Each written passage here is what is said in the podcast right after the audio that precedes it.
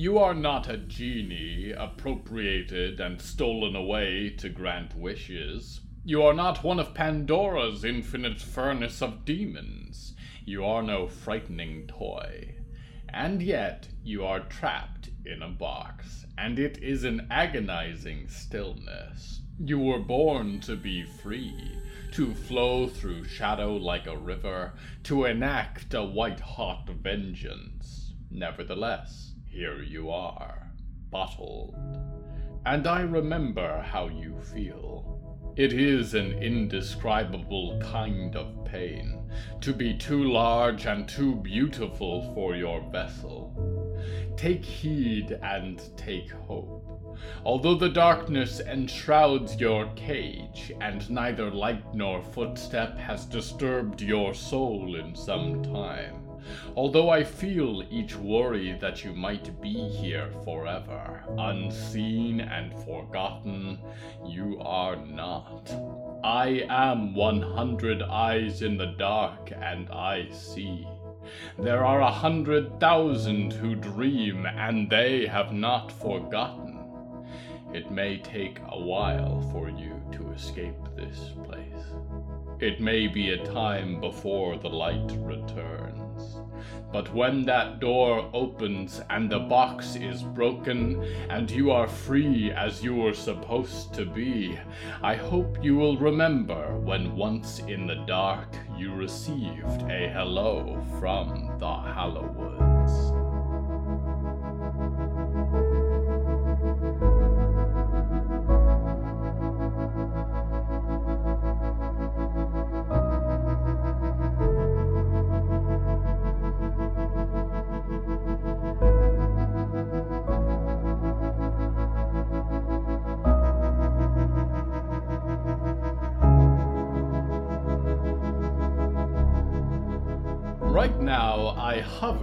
Over the ocean. I was here before once, when all this was water. Water it has been for many years, but as your world heals, the ice returns. It is a wasteland now, shattered and refrozen in a never ending cycle. It is across this tormented realm that a great wolf runs, so desperately that her paws bleed against the jagged ice, and she hopes to reach her family in time. The theme of tonight's episode is snares.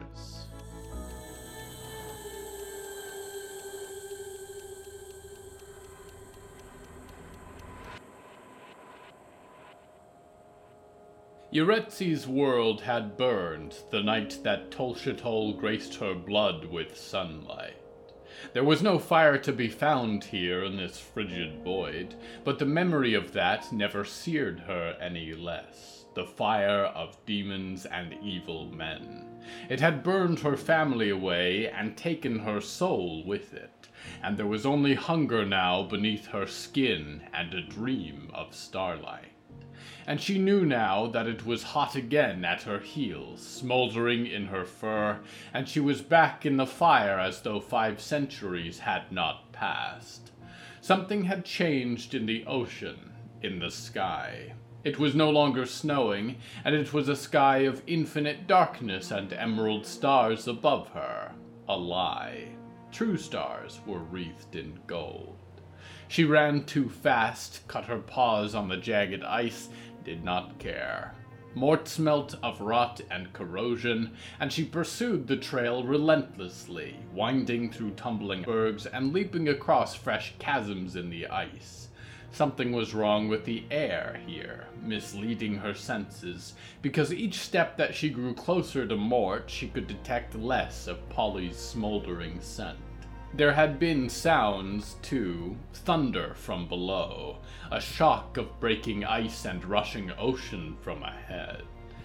As the scent grew stronger, she found that the ocean below was empty.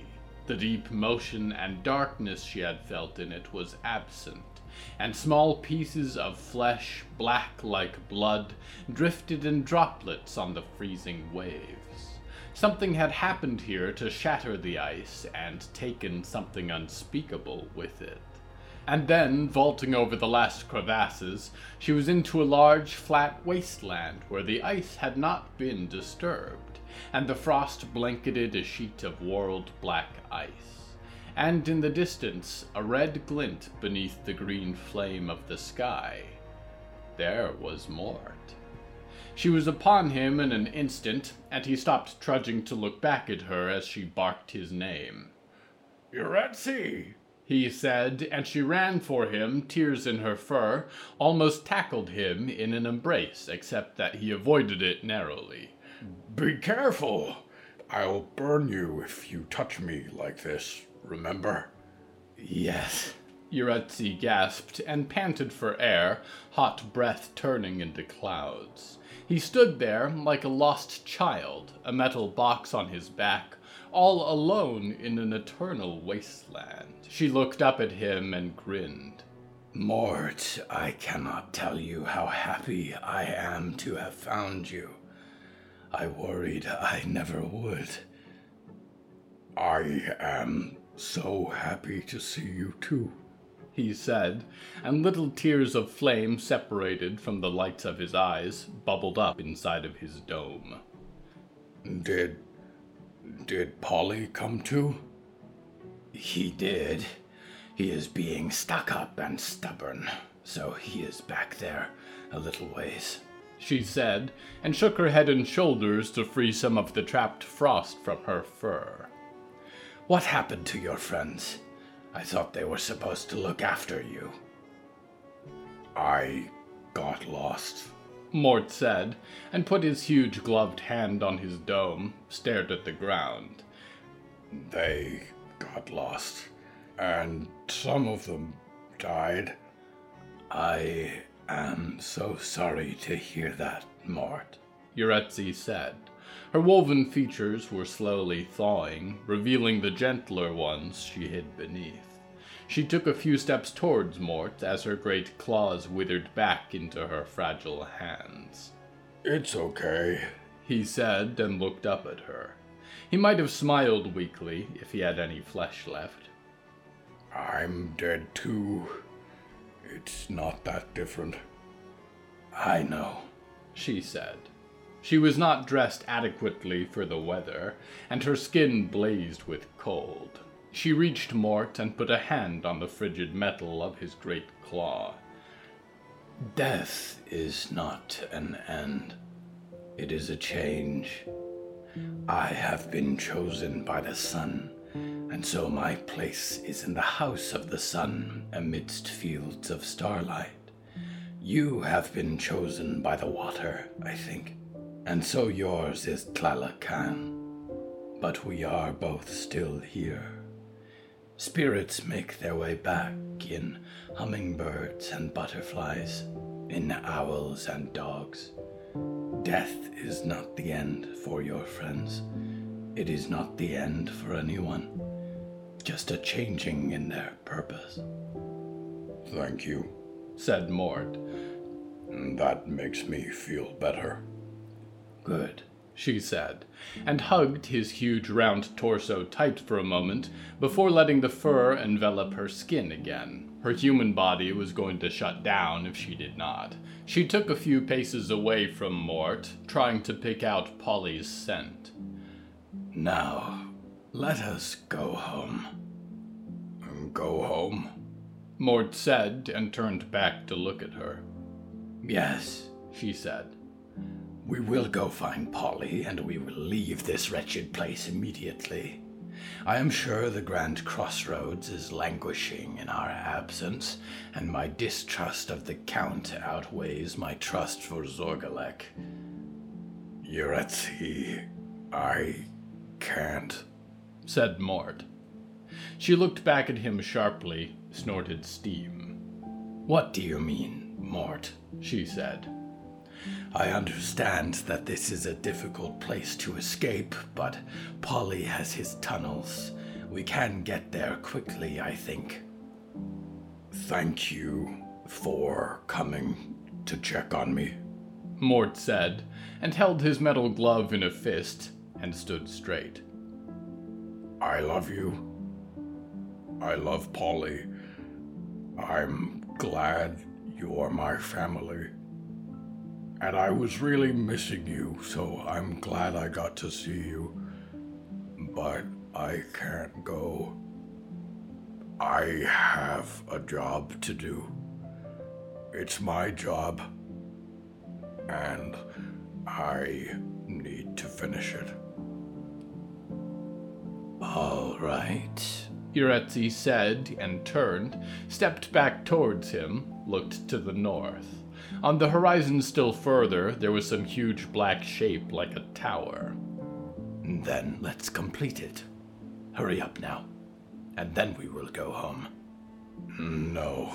He said, and almost reached a glove out to push on her woven head gently, thought better of it. You can't be there. Polly can't either. Unacceptable. Yaretzi snarled. I am not letting you out of my sight ever again, starting now. Now, I will accompany you to do this task, whatever it is, if it is so important to you, or you will not do it at all. I know you have your pride, but. Mm, Pride? Mort said, The feeling that you must do it yourself. said Yaretzi. Oh, it's not that. Mort said, It's because I can swim really good and you can't. And I don't want you and Polly to fall in the ocean when this big bomb goes off. Nowhere up here is going to be safe for you. Yaretzi blinked. You are holding a bomb. Yeah, Mort said, too calmly. I'm going to take it down the ocean and I'm going to set it off. It will blow up the heart just like I tried to do before. Mort, who is making you do this thing? Yaretzi said. I will tear off their hands and eat them. Trust me. Mort said, and nodded his floating skull within the dome. This is me. This is what I want to do. So please take Polly home so that I can know you're both safe. I might be swimming for a while, but it's like I said in my note. I'll be back soon. How do you expect me to say goodbye to you? Yaretzi said, and scratched the ice with her claw, paced in a circle, snapped at him again. What if you do not come back? You were just telling me. Mort said. We always come back. Yaretzi clenched her massive teeth and breathed out through her nose, closed her golden eyes. I will go find Polly. She growled at long last. I will tell him to take us out of here. And we will both be waiting at the Grand Crossroads for you. Every day. Do not take too long to return to us, or I will hunt you down again. I love you. Mort said. I love you too, Mort. She said, and began to run then, so that he would not see her weeping. Golden tears that streaked through her fur as she howled across the barren wastes of the dead.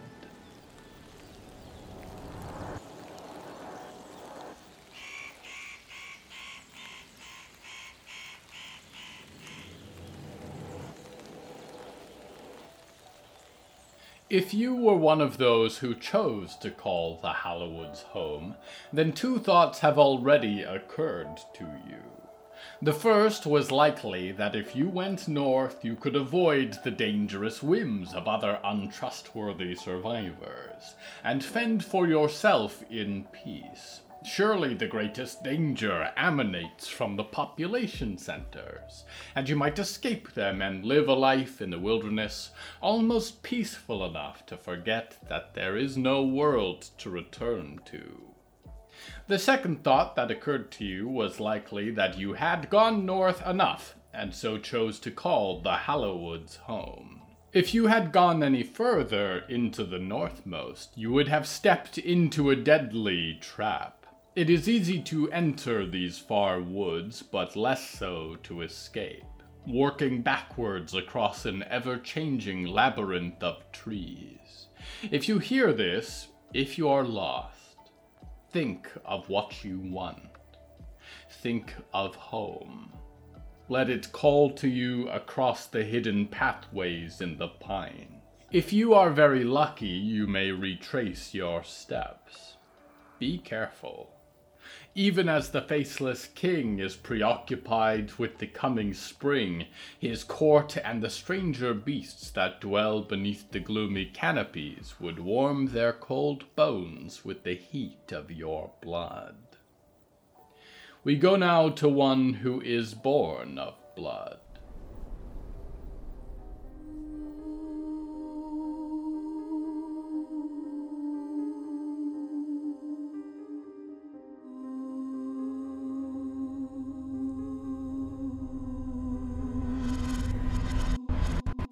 August Pauls knew that the end was near. He'd always had a good sense for that, ever since he was little. That piano lessons were going to stop soon, that they were going to need to move houses, that the lady walking down the street in their neighborhood wasn't going to live much longer. And he could see them, the dead that stood in on the distant horizon, shimmering like a mirage, watching curiously as he stepped across the ice. Chancellor Ward knew this was a nightmare. Nightmares he was familiar with, the ones he had, the one he had grown up in. That was the thing about nightmares. Just when you thought you had escaped them, they revealed you had never really left.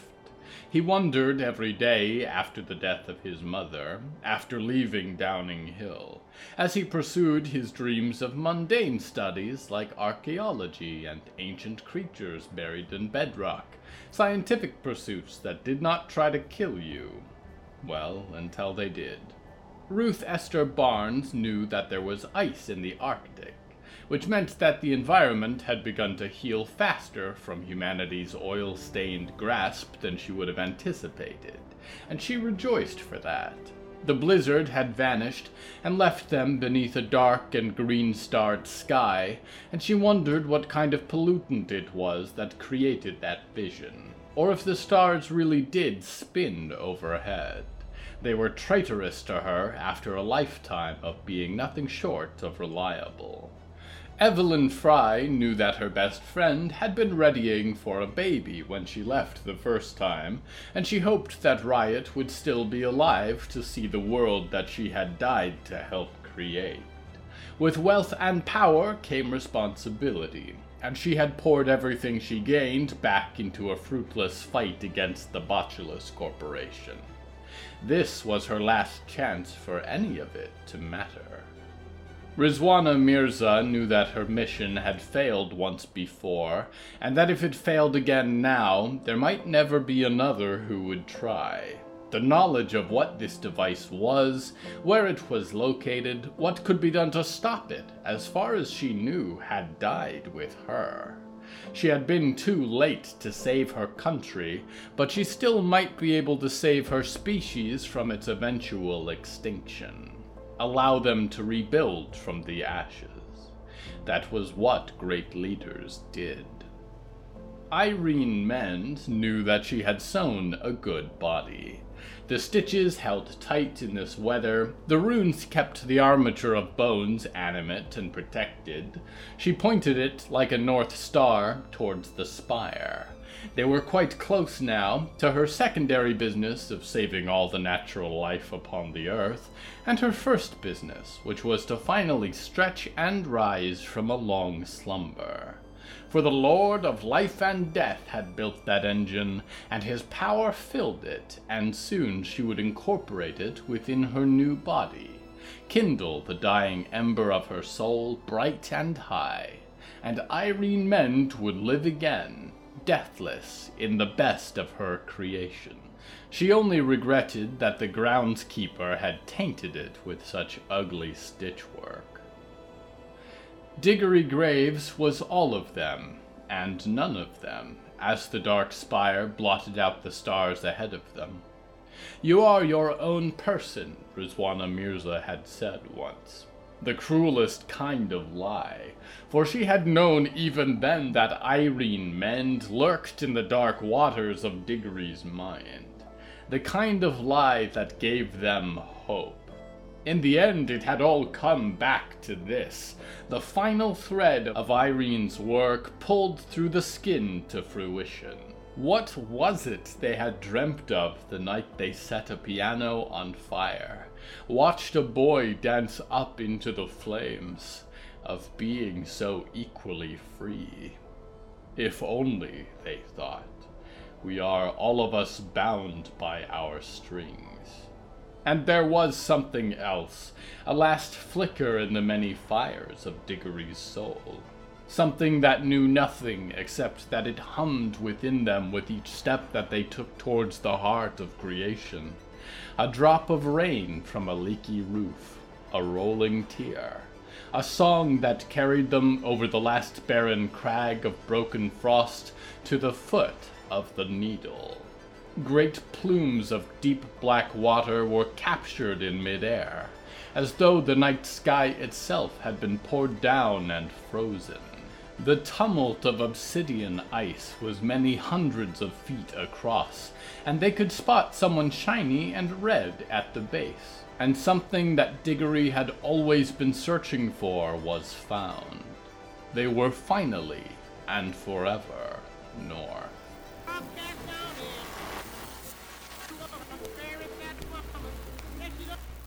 I've seen them scurrying across the streets in the distance. Toronto is not an empty city. There are people here, but when I call after them, they run. It's snowing outside, so I've climbed up into an apartment building window.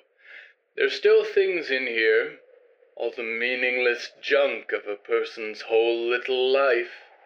Fridge magnets and cheap furniture, a bed for some rotted animal, box sets of TV shows on DVD. The floor is stained darker where the window is open, and there are bones lying in the bed. The air is still thick in here. Death has a kind of perfume, rich, intoxicating. This is it, isn't it? This is what's left.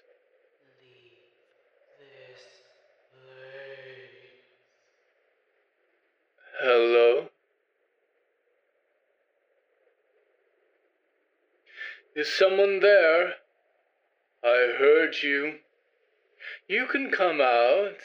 You don't have to be afraid. I just want a little company. I said Leave. Please, I, I, I just want to talk.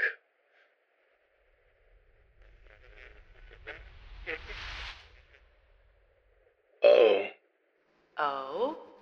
You're dead, is all. Aren't you? A spectre, that, that's what they call them. It's an interesting phenomena, you know. I may be dead, but I'm better off than you. Oh, these. Yes.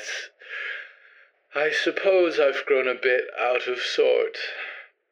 I don't know if I've spoken to a ghost before. My name is Emma, and that's a surprise. Toronto is full of ghosts. It's hard not to float down the street without running into one. I'm on my way to visit a friend who talks to ghosts. I'm sure he'd like you. Flattered, I'm sure.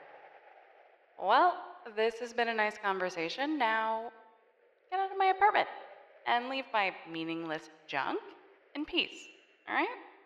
Can I ask, What? Am I a Ouija board? what is it like? What, being dead? You don't want to know about what it was like paying rent in Toronto, I assume. Or my job at the coffee shop. Or my cats. Or what it was like to watch the world end and not be able to do anything about it. I was just curious. Everyone is, I suppose. Did it hurt? Was it frightening? What do you do to pass the time? The getting stabbed while I was out getting cat food hurt. The dying happened in my sleep, I think. I never woke up, so I didn't have the chance to be scared. And now I exist for the first time. I spent a lifetime scraping just to get by, worried every minute. Now I don't worry. I just take it in while it lasts. Watch the seasons pass and the concrete crumble. Talk to the others that are left here. And sometimes passing assholes like you. Sorry. What's it like to live? Very funny. Well, I'm serious. Scarcely recall. It feels like waiting to die. I used to. Well, no need to get into the details, but I used to have a job, a purpose. The thing I spent my whole life trying to do. And now I've lost it, and I feel like I'm adrift. What's the point now?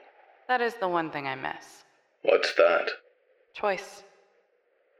Well, you can still walk, still move things, still go on. You can decide your direction. Do whatever you want to do. After you're dead, it's different. Over with. I'm a memory, a voice people hear sometimes. I'm nothing anymore. A lifetime is full of lives, and you can start a new thing as soon as the last one ends, so shut up and stop complaining. If you feel like you're missing something, then go find it. Get out of my apartment. You're very rude for a ghost. I. H- hel- hello? Hello? Well, she's gone. And right, I think. I need to get out of this city.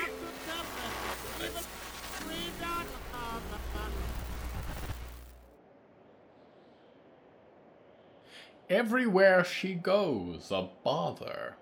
And she is drawing close now to the border. These woods will not be quiet for much longer. Then again, that may be for more reasons than simply Lady Ethel Mallory. We return now to Diggory Graves. Hello, Mort. Diggory said, as they stepped down that last frozen bank to stand beside the great monolith of black ice. There was a tumult below their feet that vibrated in their boots and shook the ice with a quickening pulse. Beyond the thrum of the engine deep below, there was no sound. Even the wind dared not disturb this serenity of serenities, the ultimate north. The sky seemed to spin overhead, green stars forming concentric rings of light. Hi, Diggory. Mort said. He sat on a large metal crate and the curling cargo belts he had used to carry their equipment for so long. Are you okay? I am doing as well as I can. Diggory said, and looked down at the ice beneath their feet. Percy had not returned. What had they prompted him to do? What if, as his string was severed, he had simply vanished? But he was not the only one missing. I was hoping there would be more. Mort said, looking up at them. Of our friends, Cindy is dead. She blew herself up. And Creep. Diggory sank to their knees in the frost, put their palms to their face. It was a deep part of them that wept overwhelmingly, a breathless choking they were not familiar with. Memories and old thoughts, a wedding day, a storm of black rain. It's okay, Mort said, and when Diggory looked up, he was beside them, patted their back with his gauntlet. I don't know where anyone else is.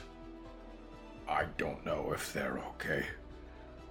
Riot and Olivier. Is Percy with you? This might be it, Mort. Diggory said, shuddering. The tears were already freezing on their skin, and they firmed themselves up so as to stop crying. Just you and I. We were the ones who first began this, you know. Once upon a time. I waiting in the boat, and you down in the water. Yeah. Mort said, and looked to the spire of ice. Time for round two. It will be different this time. Diggory said, composing themselves, looking around one more desperate time for Percy. This is why we came back. So we can finish this. We came a long way to do it. Mort said, brushed frost from his massive claw. You and me, since the last time we were here, we died. We lost everyone. Do you think this will be worth it? Maybe not to us. Diggory said and winced. Maybe it won't seem that way right now. The people that we save with this, they live a long time from now. They live because we did this. We do this for people that will never know that we lived what we gave up. No, they will. That much I can promise. Whoever in this universe that dreams will know who you were.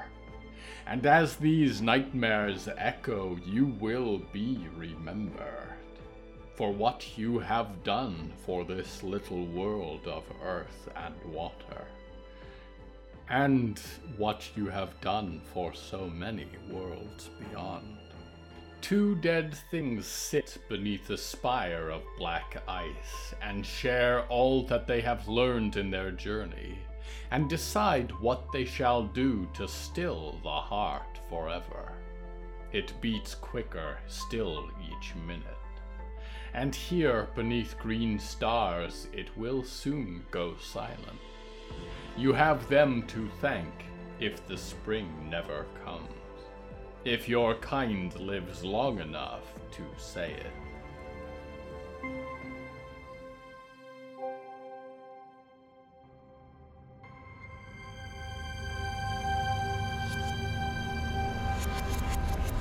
How long have you been sleeping, dreamer?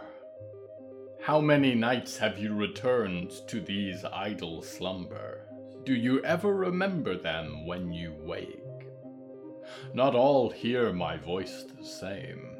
There are very few of your kind in America, for instance, who are not trapped within a dreaming box where they cannot hear me. And even among you, there are some who I do not allow to hear me, those who it would harm if they knew. People and particles both react differently when watched. And this is not a story about Nicky Nick and what that ever present watcher did. I am here to orate, to record what transpires, nothing more. and yet I have touched this narrative, only with the best of intention. If Diggory had reached this place alone, you would have had little chance. For better or worse, this is my choice too. And I have violated my own rules to make it. Will that too have been worth it? I hope I have not, in some way, doomed you in the watching. We go now to one who flees from failure.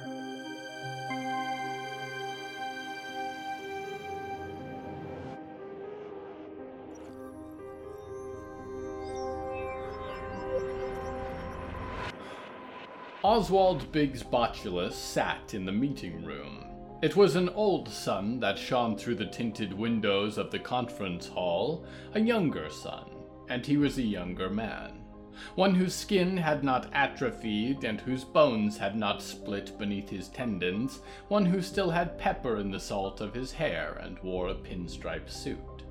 But he dreamt elsewhere, and his mind was elsewhere, and it was only the image of him that shimmered in dream like a ghost. What is it you need, Miss Flores? he said. I'm afraid I don't have much time to give you. Well, Mr. Botulus, said his new marketing officer. She had modified her appearance in Dream, a little bit more professional, more reserved. Representing the company was already taking its toll on her spirit, it seemed. As you know, I've been in discussions with Dashiell Spade, one of the Stonemaid leaders we apprehended. Stonemaids, Oswald said and rubbed at his temples. Melanie, it's a new quarter. It's a new era for the company. I am. We are poised on the precipice of the single greatest advance the human race has ever made. How is it that your attention is still distracted when marketing should be doing its job? And how is it that I am still hearing the word stonemaids? If this goes well, you won't hear it anymore, Melanie offered. I'm hoping that these broadcasts with Dashiell will. Save it, he said, raised a hand. I've heard this too many times from Lady Ethel, and we know how that went. Don't waste my time. What do you need? Need for what? Melanie said, blinked in the false Los Angeles sun. To get this over with, said Oswald. Liquefy their brains, disconnect them from the dream, dump them in the body gardens for mulch. I don't care. Whatever you need to end this, it's approved but I don't want to hear the word stone maids again after today. You understand? He did not wait for her bulging eyed surprise to dissipate, pulled his dreaming visor off, and sat in the darkness. He would have rubbed his eyes were they not swollen into hundreds of divided fragments, scratched at his wrists, but felt the itch was always beneath the shell and the bristles. God, it was exhausting to be the man in charge of carrying the weight of the world. He left his oversized visor behind, stepped out from the conference room into the laboratory floor. The technicians buzzed and clicked around the lab floor, peered at their computer terminals. The cabinet was ornate, carved with angels and demons caught in eternal war. They moved ever so slightly between glances. It was a glamour of the wood, really. A key sat in the lock, and the seams of the door radiated emerald light. He smiled, although his lips had long since disappeared, so he was always smiling anyway. He breathed in the light, basked in its glow. That was the light of hope for humanity, and he was ready to put it to use. There were two tables in front, wreathed in cables and tubing, and he made his way down to them. On the left lay Harold Botulus, unconscious as he had been since the day he tried to leave the world. On the other table lay Harold Botulus, sculpted in silver, an empty shell waiting for its flame. I still don't understand why you wouldn't let me clone him, said Anderson, mask over his face, watching all of Harold's demarcators of life beep on a screen. it wouldn't be my boy. It wouldn't have his soul, said Oswald, and he brushed his sleeping son's hair with his hand and then clapped them. All right, people, remember if we can replicate this, the human race lives. Operation Ghost Box is a go. Let's kick death in the teeth. Let's get my son back from the dead.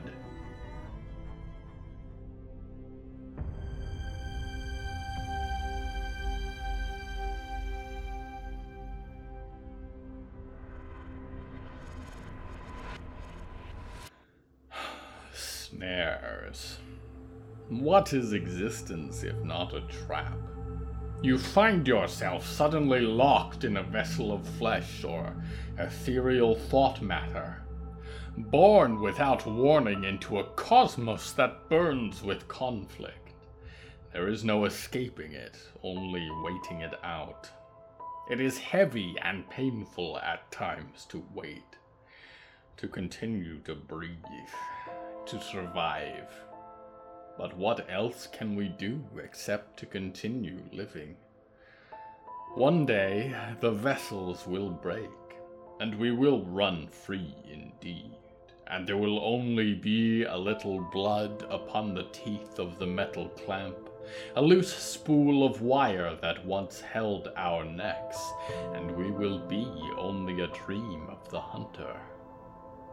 Until the last trap is sprung, I am your loyal host, Nickignick, waiting alluringly for your return to the Hallowoods.